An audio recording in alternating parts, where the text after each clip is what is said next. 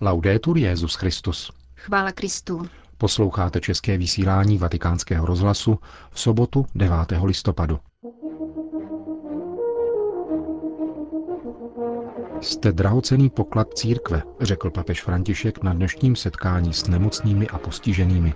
Povinností poutníka je klepat na pánovo srdce, připomínal svatý otec italským poutníkům.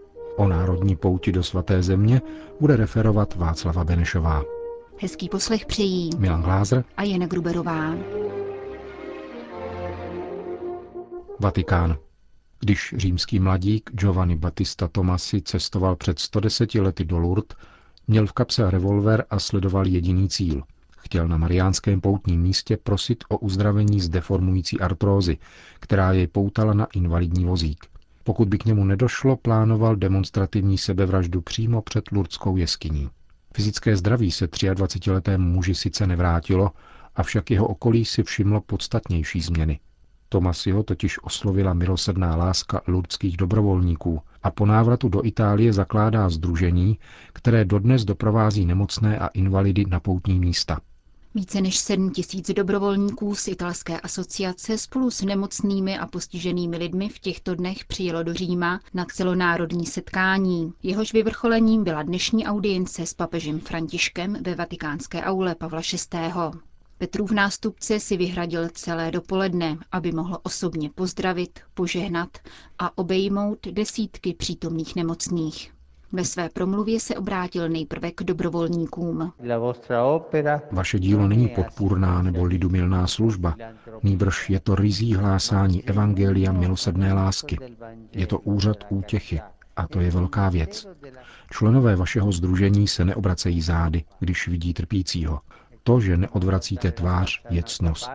Nadále ji upevňujte. Naopak, stávejte se vždy pohledem, který přijímá, rukou, která pozvedá a doprovází, slovem jež utěšuje, něžným obětím, pokračoval papež František.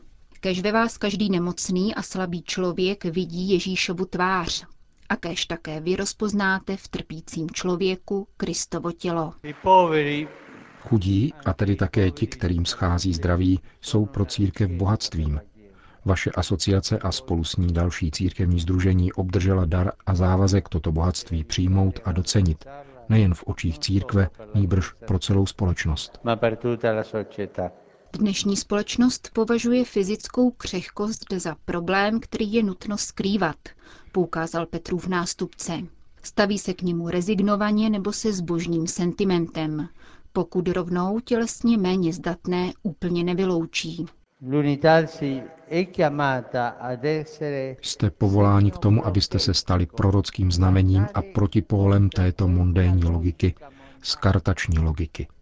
A to tím, že trpícím pomůžete, aby ve společnosti, církvi i vaší organizaci měli vůdčí postavení.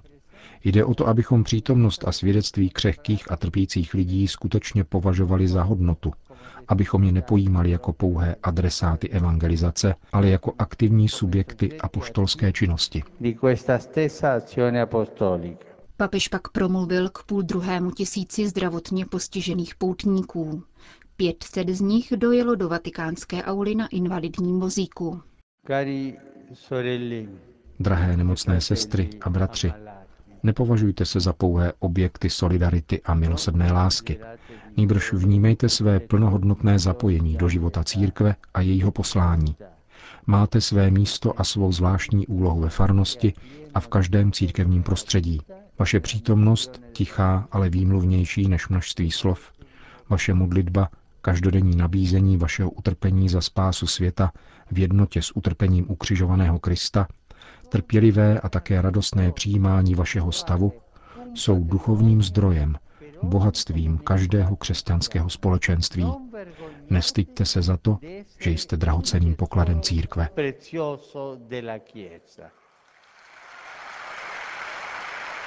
V závěru papež František všem doporučil, aby napodobovali mateřskou péči Pany Marie a svěřovali se do ochrany Boží Matky.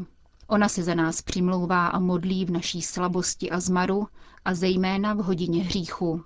Zakončil svatý otec dopolední audienci pro italské združení. Blíží se závěr roku víry a s ním se uzavírají také poutě italských diecézí. Od pátku do neděle se koná diecézní pouť severoitalského kraje Ligúrie, vedená janovským arcibiskupem kardinálem Angelem Baňaskem. Asi tisíc jejich účastníků dnes pozdravil svatý otec František. Promluvil k ním v audienčním sále nad atriem svatopetrské baziliky a hned na začátku si zažertoval. Původně jsem se s vámi měl setkat po nedělním ši svaté, ale došlo k nedorozumění a vyšlo najevo, že už mám jiný program. Řekl jsem panu kardinálovi, že audience nebude. Jeho eminence je klidný člověk. Napsal mi však exkomunikační dopis. Skutečně.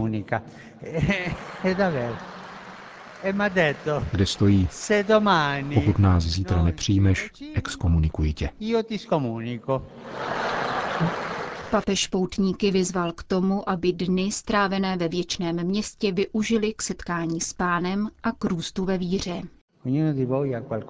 Každý z vás má něco na srdci. Touhu, problém, nesnás. Něco, co chce pánu říci. Využijte těchto dní, abyste nalezli řešení a přiblížili se k pánu. On stále a neúnavně čeká na každého z nás.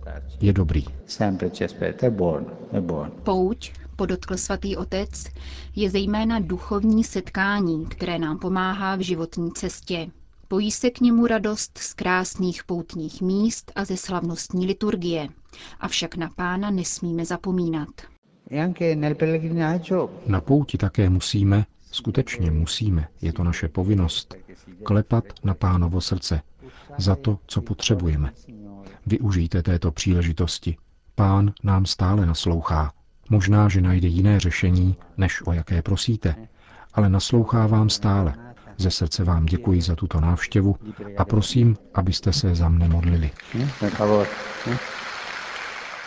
Papež v závěru poutníky požádal, aby ve svém kraji pozdravili zejména staré a nemocné lidi a děti. Konec zpráv. Na národní pouti do svaté země. V pátek byla první společnou bohoslužbou zahájena národní pouť do svaté země na hoře Blahoslavenství nad Tiberiackým jezerem. Hlavním celebrantem byl olomoucký arcibiskup Jan Graubner a kázání pronesl ostravsko-opavský biskup František Lobkovic. Bohoslužba proběhla za krásného počasí. Atmosféru biblického místa přiblíží jedna z průvodkyň a organizátorek pouti Václava Benešová. Hora Blahoslavenství leží na severním okraji Galilejského jezera a tento vápencový vrch je vysoký přibližně 150 metrů.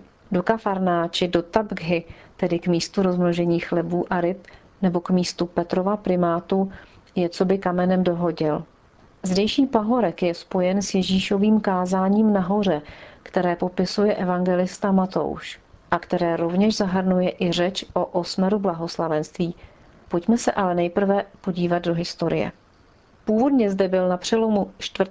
a 5. století postaven byzantský kostel a klášter, který v roce 614 zničili Peršané. Stavba byla později opravena v 10. století. Nakonec tuto lokalitu odkoupili v roce 1889 františkáni, aby o 50 let později zahájili archeologický průzkum. V roce 1938 zde byl vystavěn současný kostelík, malý klášter pro sestry františkánky a hospic. Počátkem ledna roku 1964 navštívil toto místo papež Pavel VI. a po něm v roce 2000 papež Jan Pavel II. Před vstupem do kostela jsou vitríny, v nich jsou umístěny štoly, které oba papežové věnovali svatému místu. Kostelík má symbolický osmiboký tvar. Jako stavební materiál byl použit místní čedič, bílý nazarecký vápenec a římský travertin. A stavba by měla tvarem i barvou připomínat horu.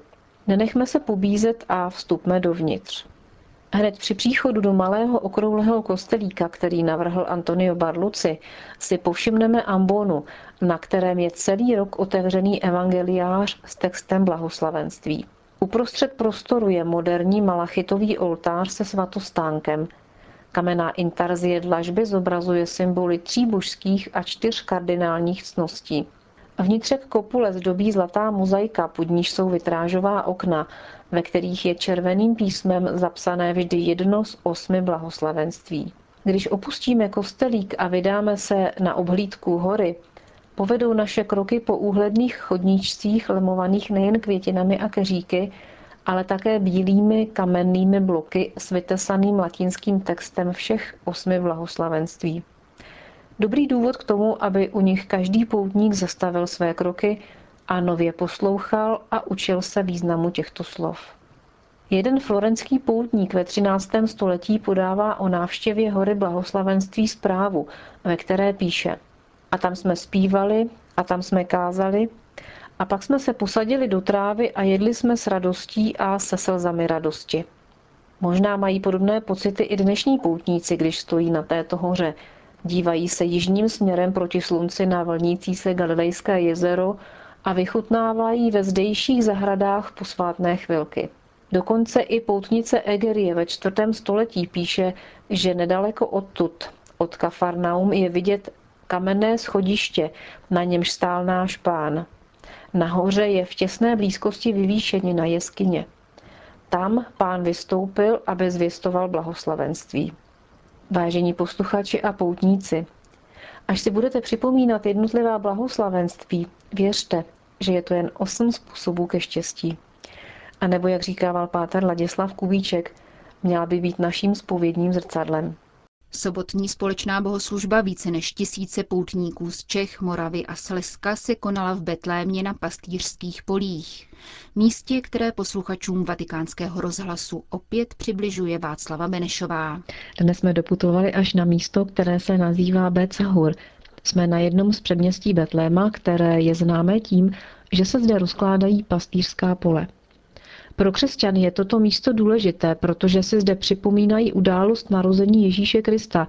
Na jehož památku zde byla ve čtvrtém století postavena jedna z nejstarších svatyní.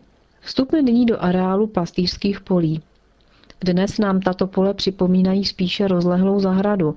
Cesta nás dovede až ke kapli z bílého vápence, která nám může připomínat pastýřský stan. Jedná se o jednoduchou stavbu z let 1954 až 56. Nad jejím schodem je litinová socha vznášejícího se anděla se třemi zvony a v jejím středu je umístěn oltář z bílého mramoru, který podpírají čtyři klečící pastýři. Interiér je osvětlen venkovním světlem skrze perforovanou kopuli a tím připomíná nebe poseté hvězdami. Na stěnách kaple vidíme trojici fresek, typické obrázky jako vystřižené z vánočních pohlednic – které jsou doplněny latinskými texty Lukášova Evangelia a jejich slova se vztahují právě k betlemským pastýřům. Pastýřská pole jsou lokalitou, kde si rovněž připomínáme starozákonní příběh Moábky Růd, která, jak víme, byla prababičkou krále Davida, proto právem patří do Ježíšova rodokmenu zmiňovaném v Matoušově evangeliu. Takže i v tomto smyslu má její příběh spojitost s pastýřskými poli, která jsou někdy označována jako Boazovo pole podle rutina manžela. V prostoru pastýřských polí se nacházejí jeskyně, o kterých se předpokládá, že zde v Ježíšových dobách žili pastýři. Dnes jsou proměněné na kaple s jednoduchou výzdobou, ve kterých je možné slavit mši svatou. Při archeologickém výzkumu byly ve druhé polovině 19. století kromě jeskyní objeveny rovněž zbytky byzantského kostela a klášterní komplex s hospodářskými budovami a cisternami na vodu. Předpokládá se, že klášter, který zde stál, patřil k jedním z mnoha, které v této zemi vznikly v období vrcholného rozvoje měžského hnutí. O Vánocích odtud vychází slavnostní průvod, který směřuje do centra Betléma až na náměstí Jesliček a tvoří tak součást vánočních oslav. Naši poutníci ve 20. letech minulého století zmiňovali ještě jeden zvyk, kterým bylo žehnání stát ovcí. Často ale přicházeli i muslimští pastýři a žádali křesťany, aby požehnali také jejich stádům.